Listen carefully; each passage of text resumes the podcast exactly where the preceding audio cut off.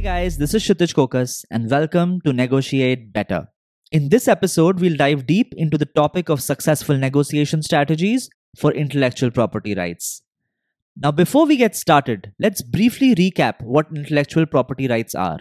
Intellectual property rights refer to the legal rights that protect creations of the mind, such as inventions, literary works, and artistic works. In the entertainment industry, these rights are particularly important as they allow creators to control and monetize their creations, whether it's music, film, or other forms of media. Now, let's talk about successful negotiation strategies for intellectual property rights.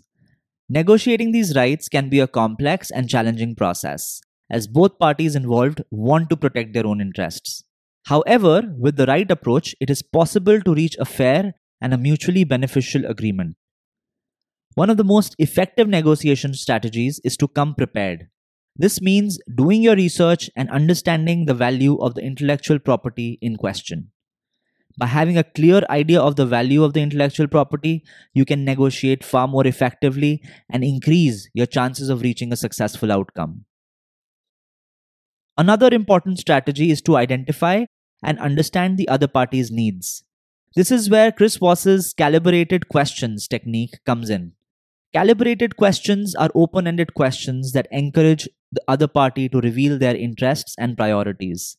By asking these questions, you can gain a deeper understanding of what the other party wants and needs, and then use this knowledge to find creative solutions that benefit both parties. It is also important to be patient and not rush the negotiation process. Negotiating intellectual property rights can take time, and it's important to take the time to carefully consider each proposal and offer. Rushing the negotiation process can lead to an agreement that is not truly in your best interests. Another effective strategy is to consider alternative solutions. For example, if the other party is not willing to offer the terms that you're looking for, you could explore alternative options, such as licensing the intellectual property or entering into a joint venture agreement. Finally, it's important to have a strong understanding of the legal aspects of intellectual property rights. Working with an experienced lawyer can help ensure that your interests are protected and that you're negotiating from a position of strength. In conclusion, negotiating intellectual property rights in the entertainment industry definitely would require careful planning, patience, and a willingness to explore alternative solutions. By understanding the value of the intellectual property, identifying other parties' interests, and working with experienced lawyers, it is absolutely possible to reach a successful and a mutually beneficial agreement. That is all for this episode.